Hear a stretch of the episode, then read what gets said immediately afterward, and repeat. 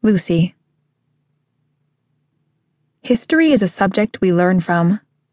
As children, we're groomed to learn from those who came before us, not just to understand where we came from, but so we won't make the same mistakes. Whether we studied wars between countries, families, or lovers, the lesson was to grow so we could educate ourselves and others. However, sometimes personal history was so painful it was better forgotten. Although my history taught me in ways I'd never wish on anyone else, it still happened and was ingrained in me. Lies were told, truths overlooked, and when my world spiraled out of control, the damage was irreparable. Rather than being consumed with my past, I submerged myself in the history of my country. I became a teacher and enjoyed stoking the imagination of my students so they could understand why we needed the past to better our future. To be honest, my motive was a bit selfish. I knew that studying and lecturing others on governments, politics, and wars would remove me from the struggle that waged within me every day. It was a battle I'd fought for the past 13 years, and still did each time I looked in the mirror.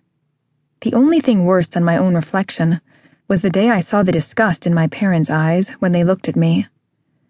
Their reaction confirmed all I knew to be true that no matter how hard we tried, history couldn't be rewritten or forgotten. We could attempt to run from it, but it always had a way of catching up with us. Then there is love. History dictates that even the deepest love isn't enough to withstand obstacles or conquer barriers.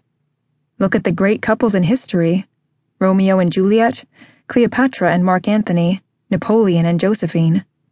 There was always struggle, and not necessarily a happily ever after. My life, like theirs, isn't a fairy tale. Those are best left to children's books that give children hope until they grow and become adults, and then reality sets in. Moving to Virginia and making a new best friend, Mason, was my attempt at a fresh start. I began a life where no one knew me or my family. A life in which I could do my best at creating a new history for myself, one I could be proud of. Then I met him. Drake. History is the foundation our wonderful country is built on. I loved everything about it. Our founding fathers created a glorious path I chose to follow, and my heart and soul geared up to serve my country. Although I couldn't serve in the military due to a football injury, I decided to serve my country with my time. I volunteered at every opportunity, and once I assisted with the Republican National Convention at age 18, I knew the direction I needed to take.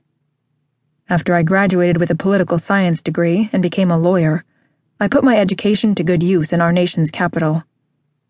I ran for the United States Senate when I was 30 and was elected. My parents and siblings couldn't be prouder and to be honest, I was very pleased with the accomplishments I'd made in a short time. Although my mother would like to see her oldest son married, I hadn't had the time or inclination to become involved with anyone. That was another thing I learned from history. Politicians and their families were scrutinized for everything they did, for each and every move they made. We were under a microscope. My campaign manager and supporters urged me to run for president when my first term ended, but I wasn't ready. There were things I needed to accomplish as a senator, and it was my seat to lose.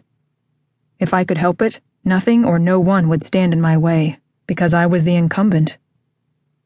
Then I met her.